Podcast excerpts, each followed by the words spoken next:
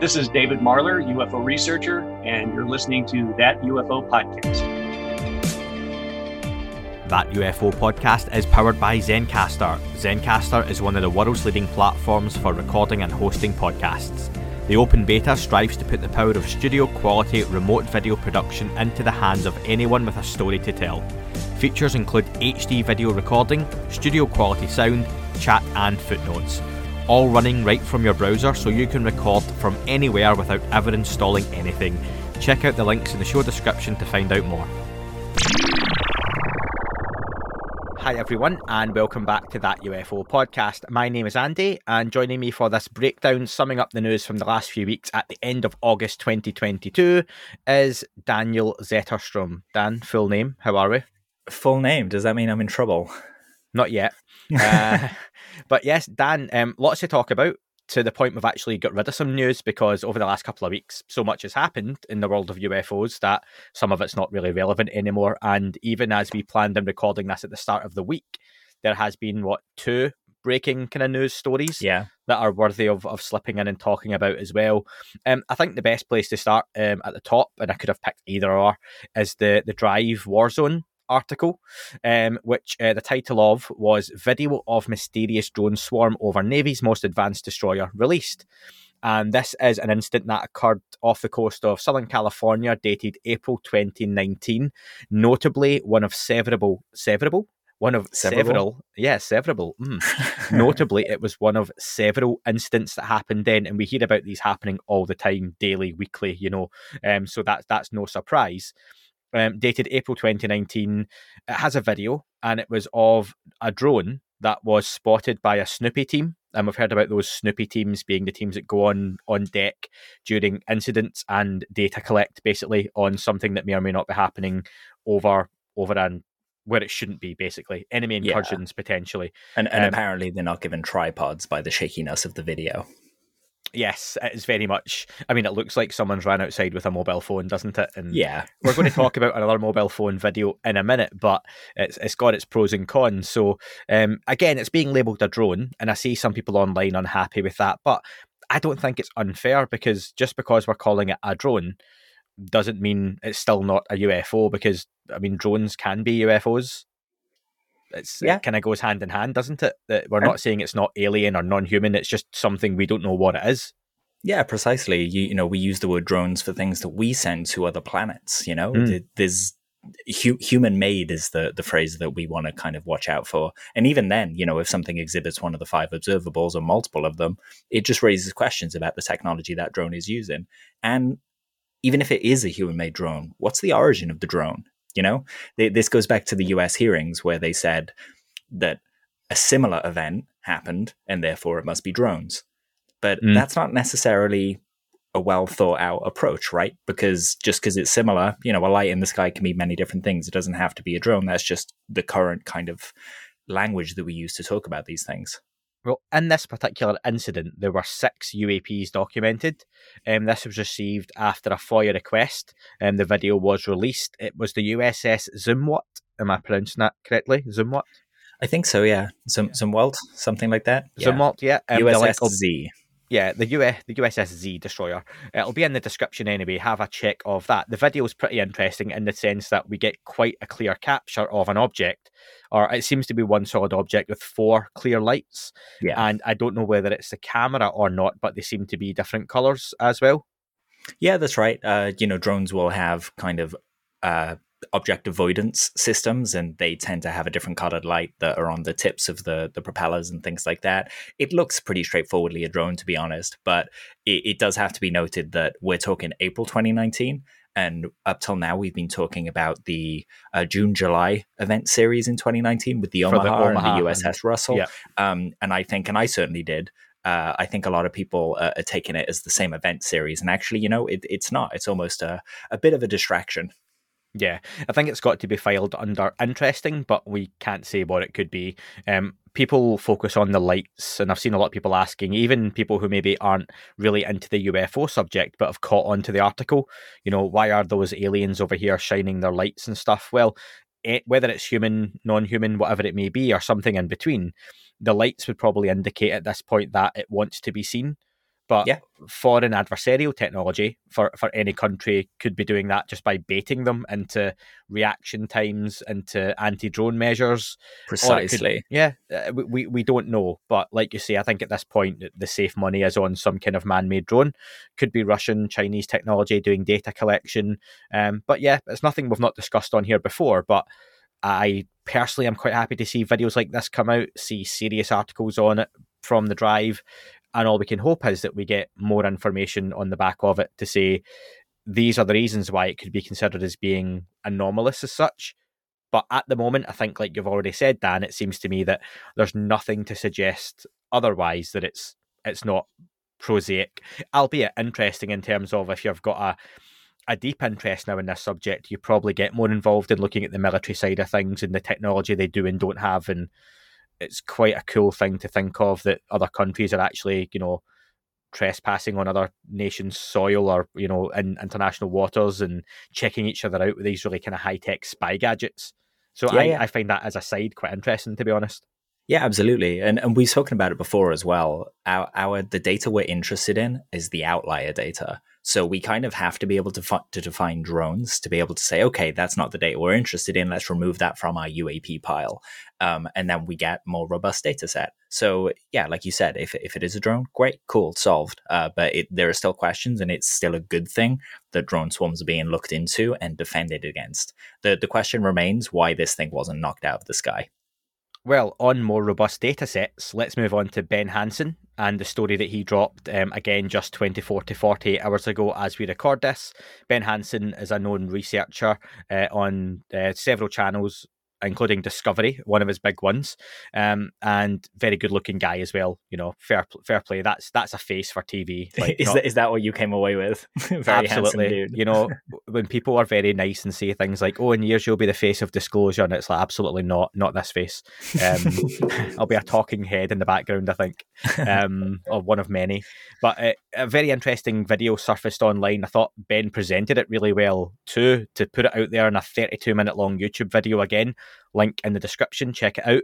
Um, basically, a retired F 18 pilot was flying over the Channel Islands. And if you're in the UK, that's not the Channel Islands that we know, it's the Santa Barbara Channel Islands. And basically, it's a conversation between him flying a, a civilian aircraft at 47,000 feet. Um, and going back and forward with air traffic control, describing three lights at first circling above him. And again, it's hard as Ben Hansen, who's very notably, given his background and what he's worked in, he kind of has a good idea of what he's talking about in terms of how to identify objects in, in different conditions. And as with this pilot, and he mentions the pilot at 47,000 feet estimated the crafts to be five to 10,000 feet above him and circling each other. They weren't appearing on radar. Air traffic control couldn't see them. Really interestingly, two other commercial aircraft apparently did see these objects, but chose not to report them over radio. Uh, and I've got a note here saying, isn't that always the way that many commercial pilots just don't want the hassle of essentially reporting a UFO because it's still no doubt stigmatized in that area. Although many we here do see them, I have family who have air traffic control backgrounds, and again, yes, they are reported. Um, and it's it's disappointing, I suppose, that they don't. But I can see why a serious pilot on on several hundred thousand pounds and dollars a year, working their way through the ranks, you know, just wants to get on with their job and would rather not end up on Fox News or TMZ or or an article like this with their voice over the radio and being questioned about it because maybe they don't have an interest in it. Um, Dan, what are your initial thoughts on this? And then we can talk a bit more about the, the videos that accompanied as well. Yeah, for sure. So so initially the the other pilots not reporting it kind of brought to mind Kurt Russell and the Phoenix Lights, where he experienced them, but actually he didn't kind of acknowledge that until years and years later when he saw it on TV and he was like, Oh yeah, I was in that plane. And that's really strange that he kind of forgot that. Uh, but it seems that there's kind of a cognitive process that happens with experiences. So the other two pilots could have experienced something similar. Um, but, you know, years ago, we wouldn't have had a report from any of the pilots. Whereas now, I think this is a really encouraging sign that the uh, the stigma is lessening, and Ben didn't need to go through the FOIA process to get this data. He just had it available, and, and people are willing to talk about it now. This is the direction we wanted everything to go. So whether it's prosaic or whether it's not, doesn't really matter. The fact is, we need to be talking about these things so that we can solve them. with this, we do get a video accompanying it. Um, the video itself is very unspectacular because you can't actually see anything on the video, Dan, if I'm correct, of what the pilot is describing. What you see in the video is um, some stars, and to the left hand side of the video, and me being very technically limited with this sort of stuff, but even I've had this conversation with you before and I brought it up to you in chatting privately, it looks like the infrared sensors on the camera that are reflecting yeah. on the, the glass rather than those flashing lights being an anomalous object. Um, so what is actually being described isn't being picked up by the video. It's just an iPhone, uh, and Ben Hansen himself says that. Um, so I think that'll probably hopefully be cleared up in the coming days. That the actual video itself isn't actually any use other than confirming location. Where Ben Hansen shows that because of the lights and the pattern on the ground, we can tell they're about X distance from this part of downtown Los Angeles, for example, uh, is kind of what he says. So it, the actual video though doesn't really help However, the corroborating data around it, including the testimony, we've got the exact location. Um, it's it's pretty interesting, and it's one of those where if we could get the quality of video we had from the the drive article, along with the quality of data we had from this incident, you'd probably have a much more rounded and better case. And it's just yeah. always we never quite get that hand in hand, do we, of both? No, exactly. We we tend to have like radar or video or testimony. Uh, and really, we want more than that kind of single source, uh, single source data uh, for the cases. What what I really liked about this is that when Ben was presenting, he went through the prosaic stuff. You know, he checked the flights, he found the flights that would be in the area, and that gave him a number of leads for the investigation. But it also when whenever people send me videos of lights in the sky, my first question is, did you check for satellites? Did you check for planes? Because these things look weird sometimes in the sky, and we never quite know what we're looking at. And and unless someone's done that, I tend, you know, to to just kind of switch off to it because you know they they're the very basic things. So I really love that Ben took that approach. And yeah, you're right. It's unfortunate that the video doesn't really show much. It's just the infrared flood illuminators for the autofocus in our phones. Um, but hey, a lot of people have learned about that now, and we won't be tricked by that again. But what what I would emphasize is that folk like you know Mr. West, he he identified that the, it was the the autofocus lights, mm-hmm. and that's fine. But you can't discount the testimony from multiple data sources and, and everything that's said about the event. Obviously, something happened. It's just not in the video. And who knows, we might get the source video and be able to up the exposure on it and see something actually in the distance. But mm-hmm. until we get that raw data, the you know the the video that we have isn't much use. Uh, but it does tell us that the pilot took it seriously and tried to capture the data to report it, which is yeah, yeah better, better than we used to be, right?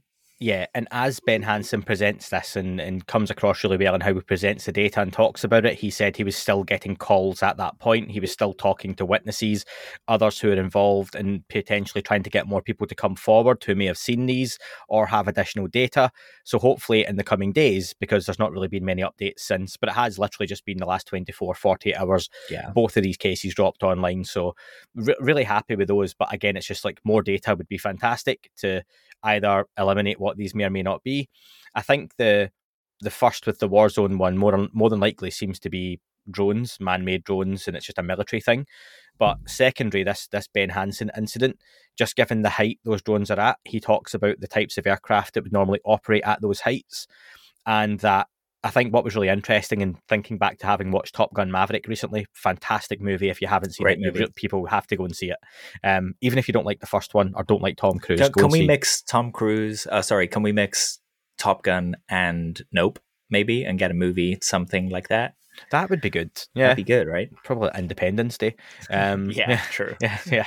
Um, the school holidays have arrived in my household, and Let's Make Art, a new podcast sponsor, has been a real smash hit. Their custom art boxes have gone down a treat with not only the little but the big kids in my house as well. Whether it's a miserable day and you're stuck indoors, or you want to just have a chill day at home but enjoy the sun outside, there really is a custom art box for you anyone can have art supplies delivered right to their door in the form of monthly subscriptions, project kits, and supplies for a variety of different activities. Whether, like me, you're a total beginner, an absolute amateur, or you've mastered the arts, the supplies and tutorials in each art box, they are designed to encourage, support, and enhance your experience with art. Go to letsmakeart.com and start your next art project today. And be sure to use promo code UFOART in the checkout and you will save 20% off your order. That's a huge 20% off. I've posted my special link in the show notes so you can go to zen.ai forward slash UFO art for 20% off. And thank you to Let's Make Art for sponsoring this episode. But the Ben Hansen incident, he talks about how the aircraft that would operate at an altitude of around 60,000 feet, he names them and he knows them far better than I would. And he says they normally have turning circles that can be state wide because of the speeds they're expected to operate and fly at. Yeah. So the the way these objects are being described as moving around each other as they fly along, he said, just aren't normal. And he does he does also clear up that no off the shelf drones would be doing that. Not to say there aren't military craft, but again, why would they be at that height? Why would they be where they were? Um, it wasn't a military exercise. It was just a retired pilot who was out flying a civilian aircraft that happened to catch these. So yeah, it's an interesting one, and I look forward to seeing kind of more from that from Ben Hansen, hopefully in the coming days as well. Yeah, and and there's a good chance that we might hear more when the UAP uh, I, UAP Task Force, the AARO report comes out on Halloween uh, because Ben was given the number of someone in DC. He didn't know he was talking who he was talking to, but I assume it was you know possibly Dr. Sean Kirkpatrick, uh, head of AARO. or maybe Moultrie or someone like that. You know, so someone with a bit of authority to check radar tapes, check satellites, and really drill down on this. Yeah, hundred percent. So keep your eyes out on that one, folks. And if anything more comes up, we'll we'll see it being reposted, retweeted, and everything on social media. But do check out the links in the description. Again, recently the debrief was back talking UFOs, and really interesting uh, report from Ukraine, where an independent study has revealed in observations of unidentified aerial phenomena. And this was a research team at the main astronomical observ- observatory of Ukraine. Um, within a study, have collected imagery of several UAP. One of those is pictured within the article as well itself. Um, I think what stands out to most people here, Dan, was the, the naming of these as cosmics and phantoms. And I've got a little blurb here just to read on those. It was noted that cosmics are luminous objects brighter than the background of the sky.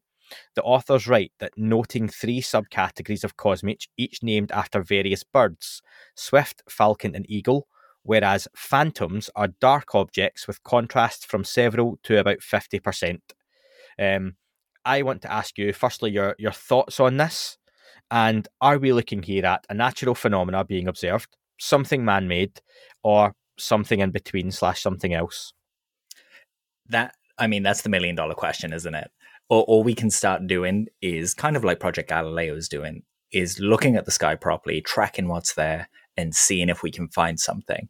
This is the first study to say, okay, we started looking for UAP, and actually we have found something to the point that we're able to start categorizing these things now hopefully, because there there are meteor tracking networks all over the world. You know, in the UK we have them independently run. There's a really robust one in Australia. NASA run one because uh, it's really super important to to see when the meteors are going to fall. If we can pick up UAP with these things, we don't need special equipment. We can just add a little bit of identification software to the networks that are already there. And then we're not just looking at, you know, one set of data from Ukraine. We're looking at worldwide watching the skies and identifying these cosmics and phantoms and who knows what other things we might find. But they they seem to be a consistent repeatable transient phenomena. Uh, they're definable enough that we can put them into categories. And they, this is where we start moving from that uap moniker to other monikers you know? The more we see them the more we kind of define what they are and the characteristics of them they'll start becoming a lot less mysterious to us. And and like I said before, we can kind of see then who lives in that information gap and who's actually after a resolution to this mystery.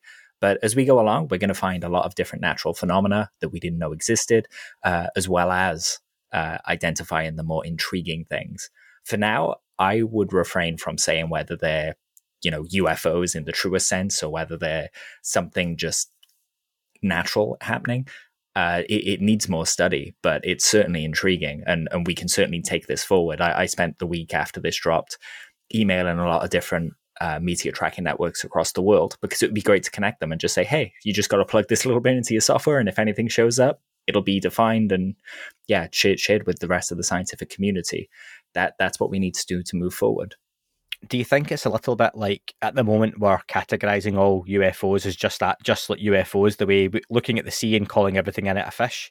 yeah. But then as you get to know them and realize there's lots of different types and they've got different functions and different pecking order, that oh actually these are this type and these are this type and we've got this and before you know it you've got whales and starfish and you know tuna and all these other different varieties Yeah, that you absolutely. wouldn't just go it's just a fish and that's what we're doing just now with UFOs there's something we don't know what it is it's unexplained but as we get to know it and this like you say is the first step where an independent observatory has observed something and people like to argue generally that why aren't we seeing all these UFOs you know we, we weren't really looking that's not what we were looking for. Just because a telescope's pointed at the sky doesn't mean it's looking for UFOs. And the same with anyone else out there with a smartphone. Why aren't all these people taking pictures of UFOs? Well, most of them aren't looking because they're looking down on Facebook or Twitter or Yeah. Instagram. You know, get off social media and have a look up at the sky, and maybe you'll see something else, see something more. And and maybe that's the first step where more observatories like this go, actually, we've had a look and found something interesting and that's where they can get more funding and they can continue the study and they can look further because without that extra funding and time and, and resources they're not going to be able to expand and get better data are they No, and and that's the wonderful thing about this. You know, there's a paper there that people can read. They can take the work. They can try it out. And fact of the matter is, some of these things were moving in excess of thirty thousand miles per hour. So wherever is there, you know, when when we take a picture with our smartphone, it tends to do a long exposure of say three, 10 seconds, maybe more, and then it'll kind of scrub out the things that aren't in front of it for that entire duration. So if something moves through the frame at 33,000 miles per hour and it's only there for a split second, your phone's not going to keep that in the picture. It's going to scrub it out. So we kind of need all of these tracking stations to just open up their aperture a bit on what they're looking at and to define these really fast transient events so that we can see, you know, the, the quote from the paper is that they saw flights of single, group, and squadrons of the ships. Squadrons, that's really intriguing. Squadrons of ships traveling at 30,000 miles per hour. Uh, it's great to see scientists looking at this, and, and I can only encourage uh, anyone listening, if you work at a meteor tracking station, let's let's help them out. Let's get in touch with them and, and adapt this worldwide. Are, are there still? I just had to double check there. So anyone watching on YouTube, apologies. I looked like I was on my phone because I was.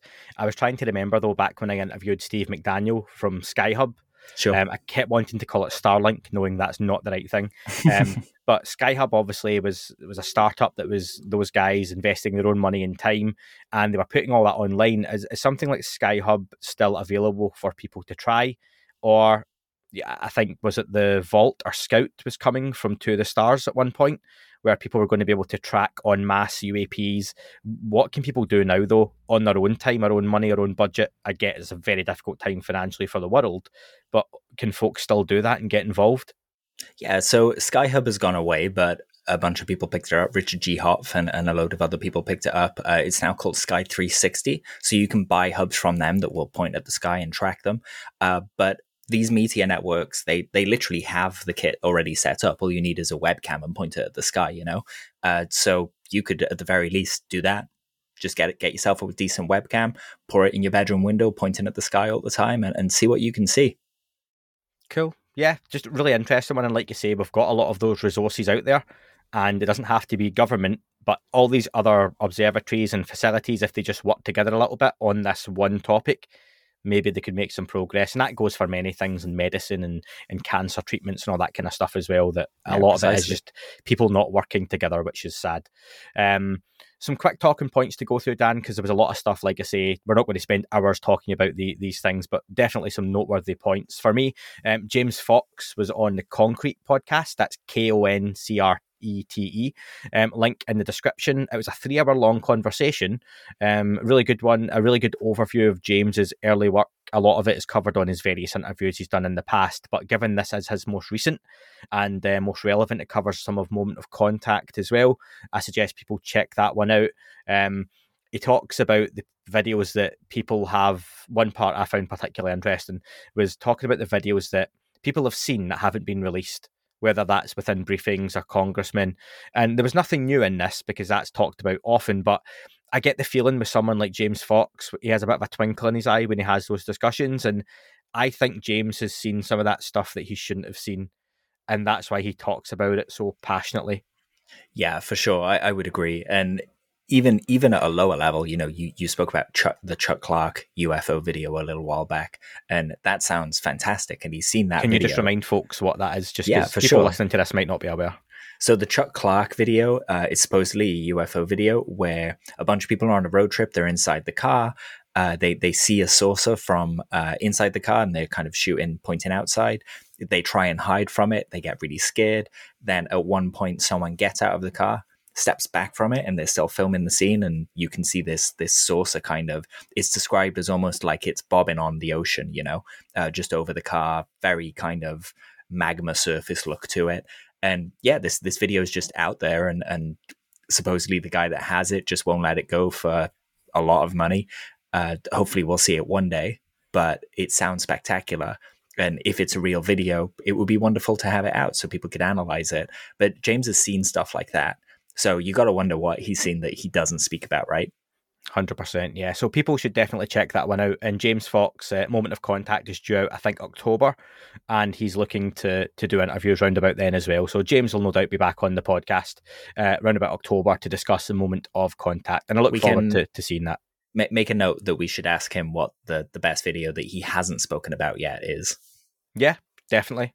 Um, making a mental note as we speak, Dan. But yeah, that's a good question. Any other questions for James Fox? Feel free to send them in now because he will be coming on the podcast in October. I'm being coy, but he literally texts me as we are recording this saying October. So yeah, um, just by pure chance about a couple of minutes ago. But yeah, um, send in a, and just put in the email James Fox, and I'll find it when the time comes.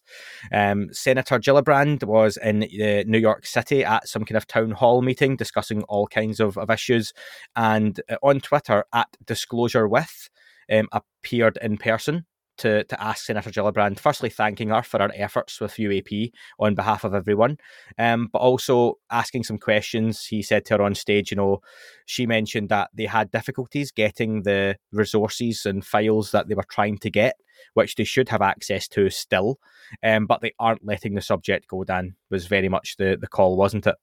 Yeah, absolutely. You know, just props to uh to Ozzy, the guy that spoke to Senator Gillibrand. He was super professional when he approached yeah. her, and I'd recommend everyone watch that video because you see exactly the approach you need when you speak to officials. You know, he didn't run up and open with his experience first or his personal pet theory. He just kind of kept it, you know, on that on that balance beam and just engaged in a really really professional manner. So props to Ozzy for that.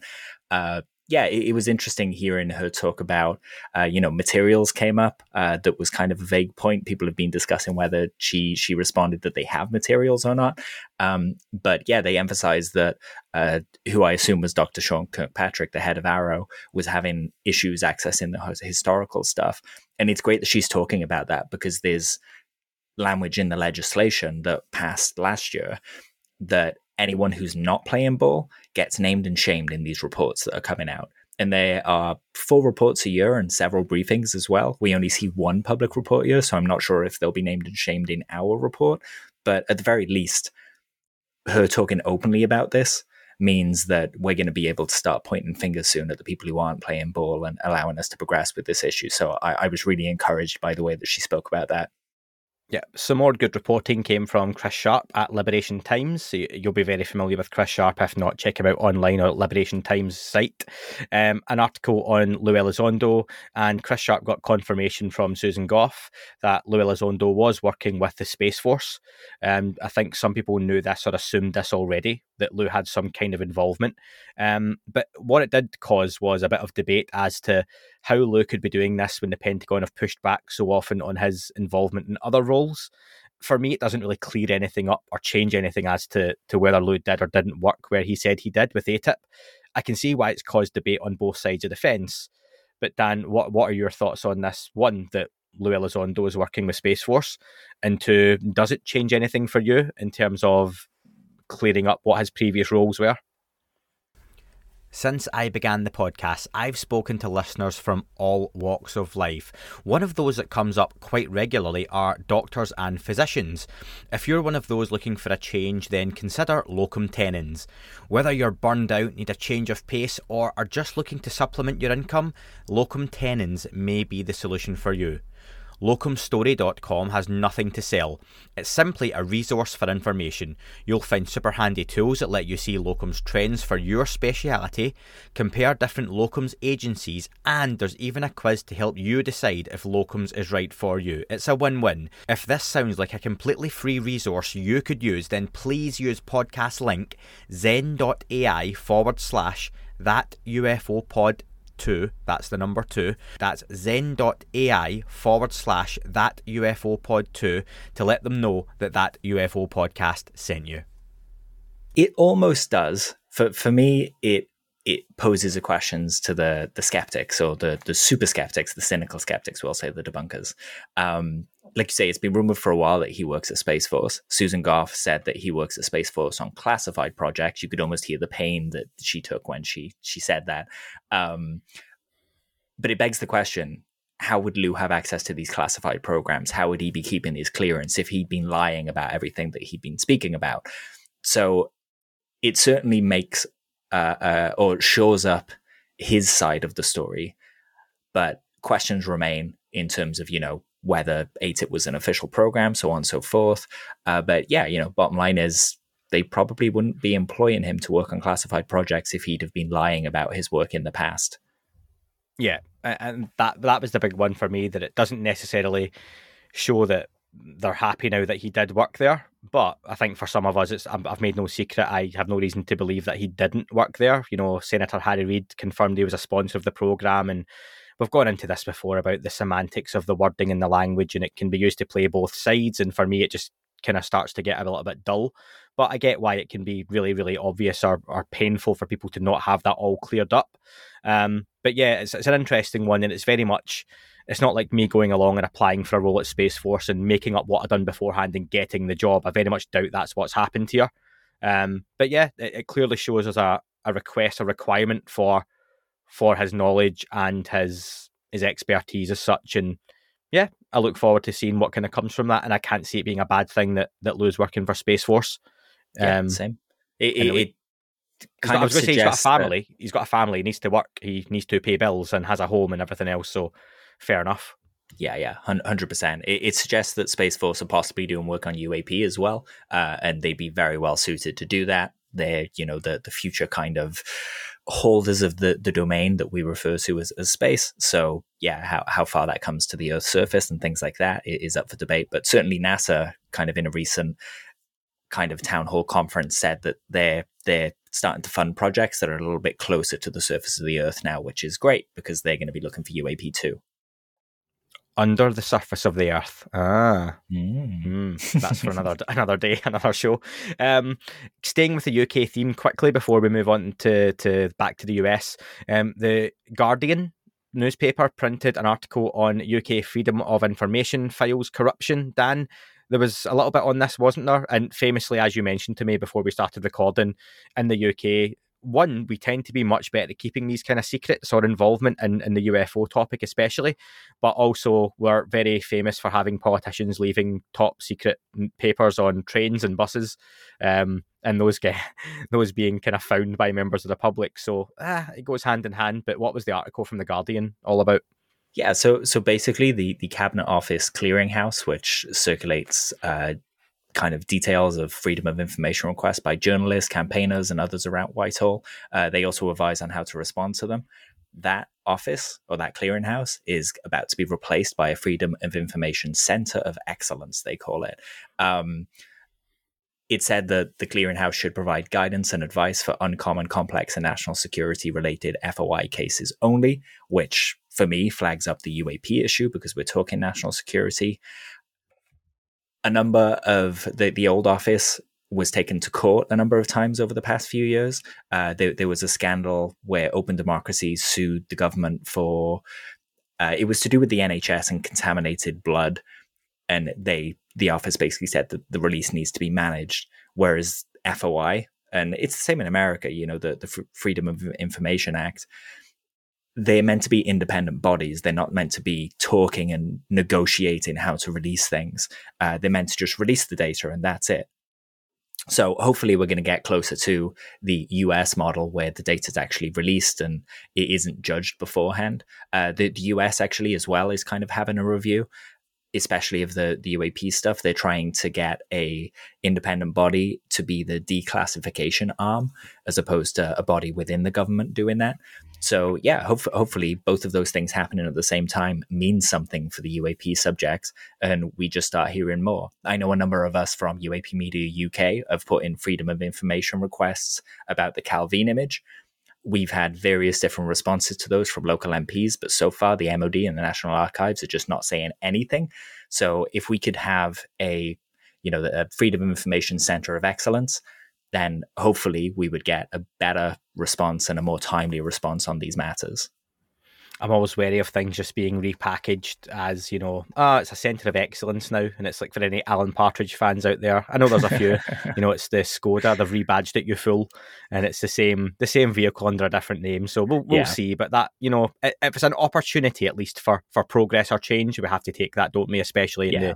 the, the UK when we're so far behind any kind of political transparency which which some people, especially in the states, maybe don't appreciate how much they get in terms of transparency already, just with people like Warner, Rubio, Gillibrand, and and co talking about the subject. Let alone, you know what what we have in the UK, where we hear there are some politicians, but they keep it very much privately to themselves who are interested in the UFO subject.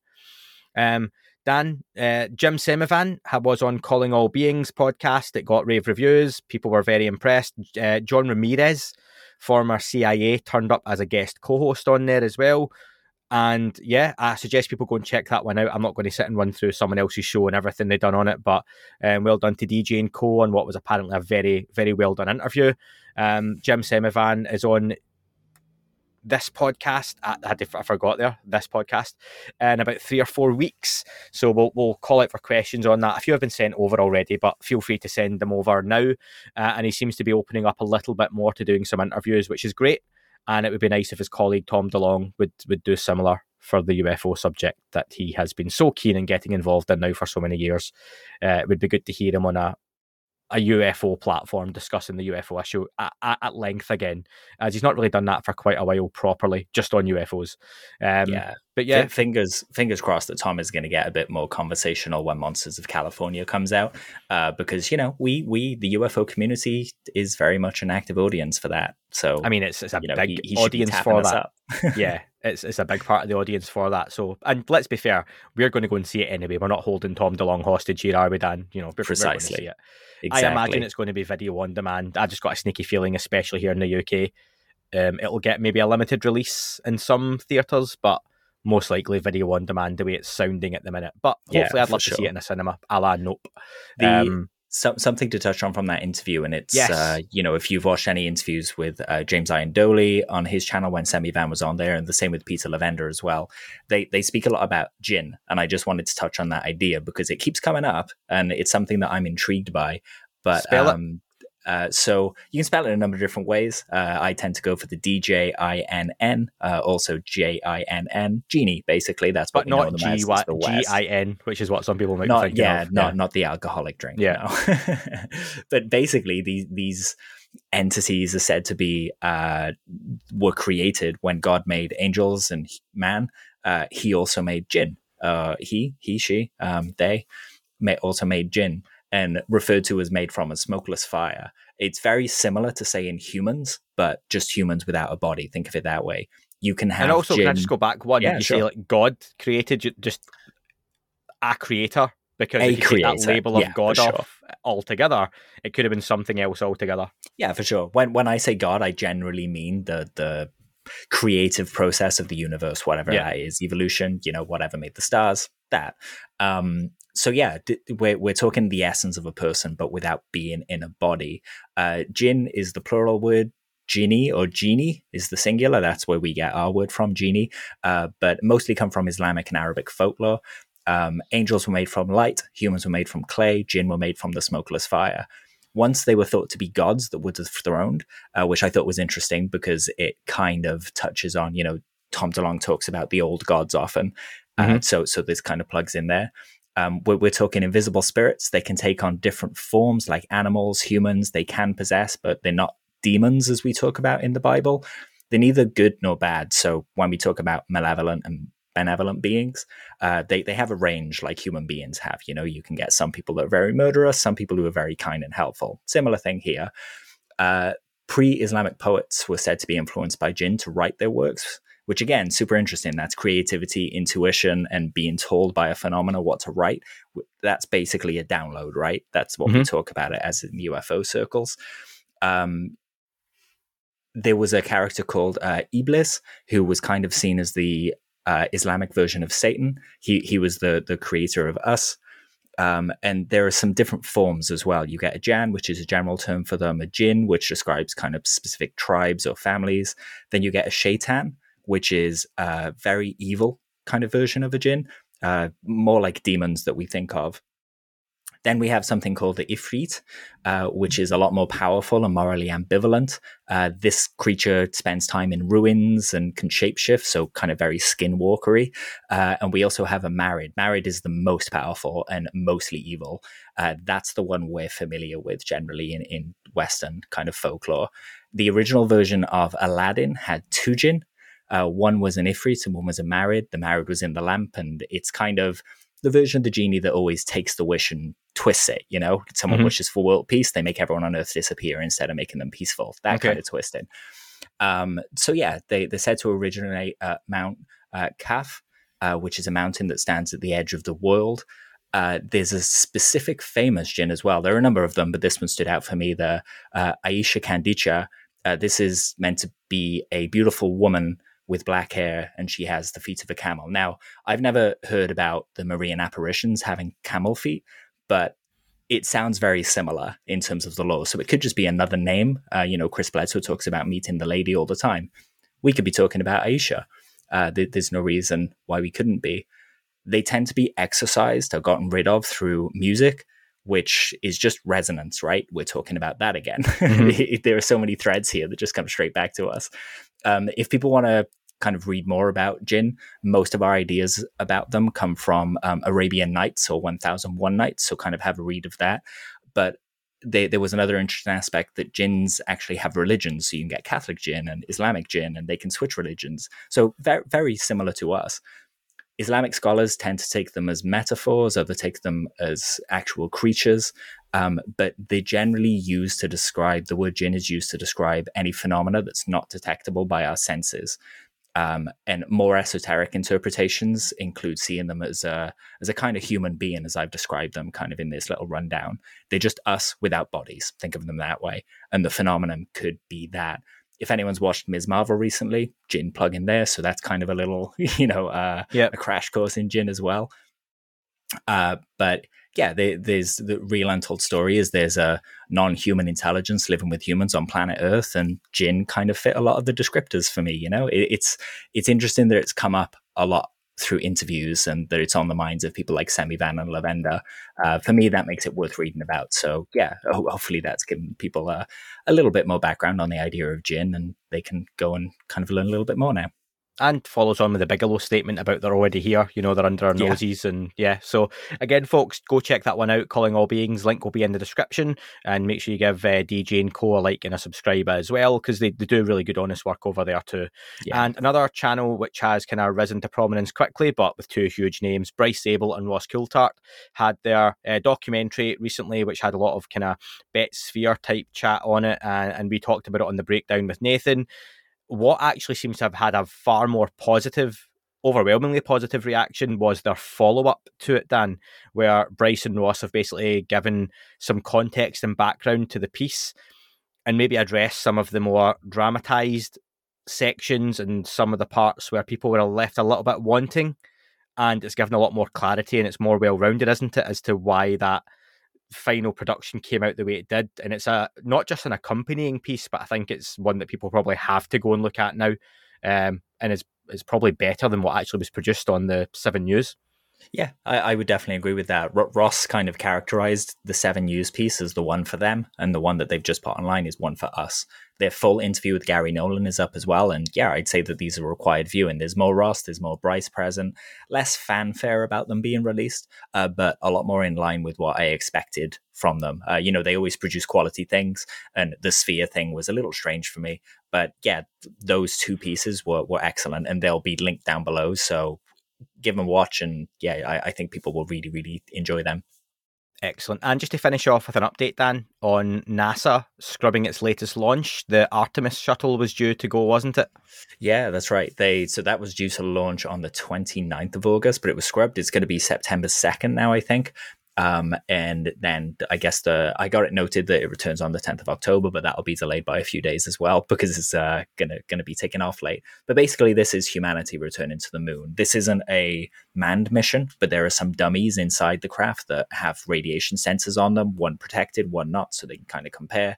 Um, and that always surprises me actually that the dummies are named Helga and Zohar, but the idea that there's so little known about humans in space that we do things like track radiation on dummies. Uh, you, you, know, it's not a comfortable environment for, for, us to be in at all. It's almost like it's just trying to kill people when they go in there. So we need our diving suits to go upwards. Um, but yeah, the the Artemis one launch it was scrubbed unfortunately, and it'll be going ahead. Uh, it's the most powerful rocket NASA have ever launched. It's going to be going half a million miles to the moon and back. It'll be testing every single system that will be present on the actual crewed mission. And the idea is that it will fly to the moon, do an orbit around the moon.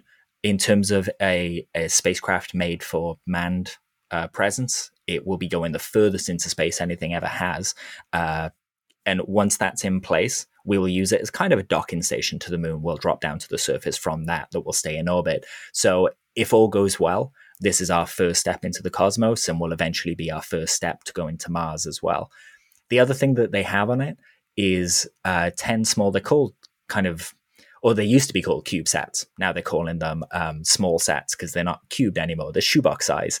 And these are little kind of uh, platforms that have their own propulsion and they're going to nip off into space to do their own work.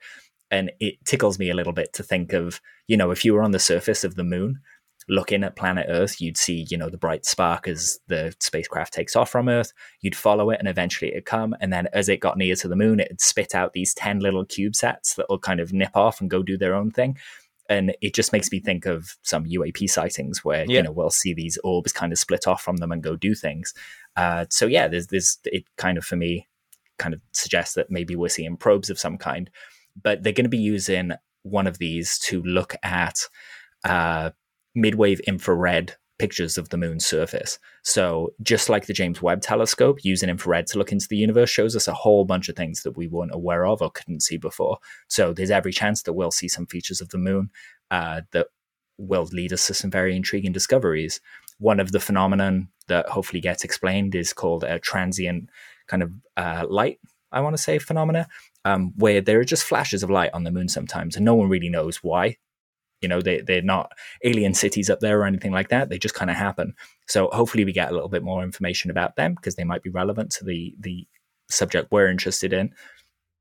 Um but yeah it's it's the start of a new new era of space flight for us you know? All, all the great explorers find new worlds but they have to come home to tell us about them as well. So we're checking the systems and yeah hopefully hopefully that launch goes okay.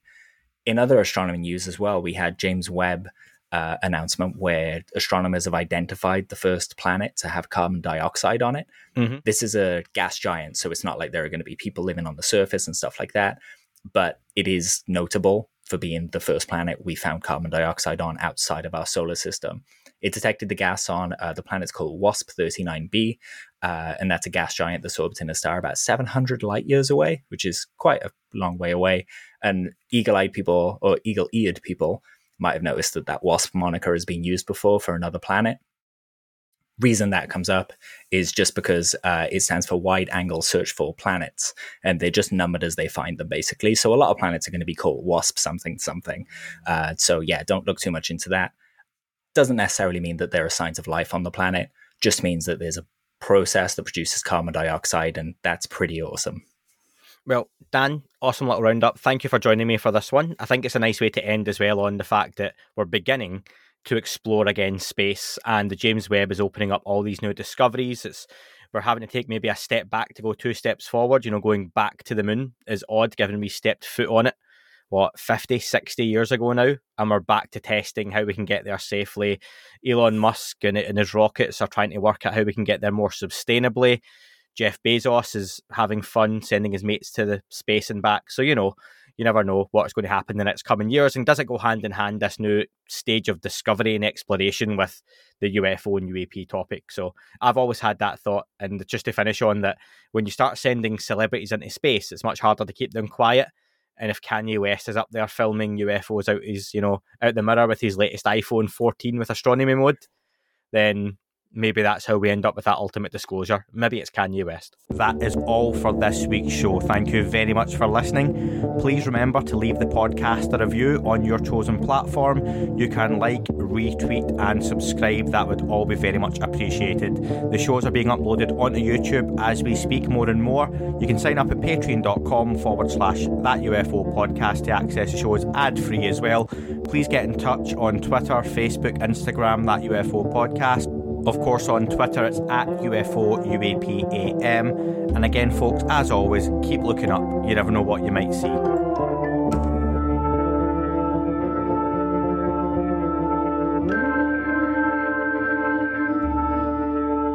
It wasn't a tic tac and not quite a saucer, more like a hubcap designed by Chaucer, baroque and quite steampunk, like Alice was playing bass for the Parliament of Folk. The little fucker hovered right outside of my window, and when I shoved out the screen, he made it an issue. I don't think he expected me to see his ass, but I'd had some champagne and smoked a little around.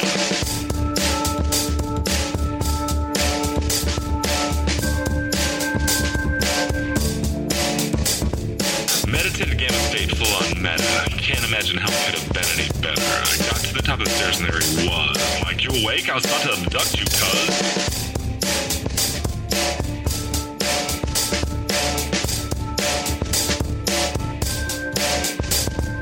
Jumped back and nearly kissed myself, and I climbed out the window after the elf, and I woke up in my bed, and there was something on my head, and everything was weird, and everything was red. And I called out my boys, they thought this was noise, they thought it was a dream, they thought it was my toys, they thought it was my problems, and they think I should seek therapy, and I don't know what to do, because it doesn't really scare me.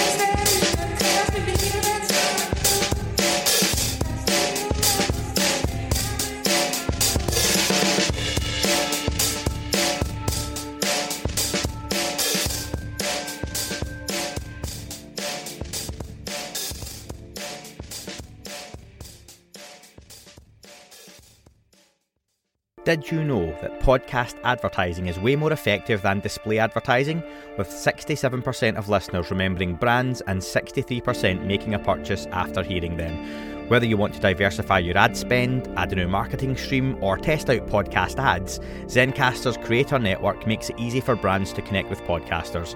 Zencastr's mission is to make podcast advertisements as easy and accessible to business owners as Google or Facebook.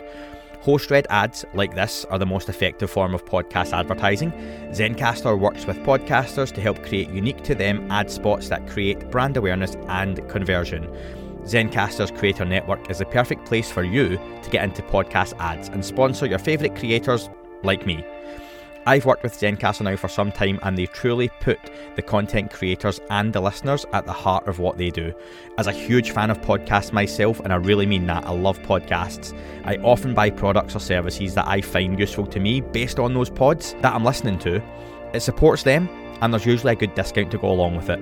So if you're interested in sponsoring this show or another podcast with adverts for your business, go to zen.ai forward slash that UFO pod one that's the number one, or click the link in the description and fill out the contact information so Zencastr can help you bring your business story to life.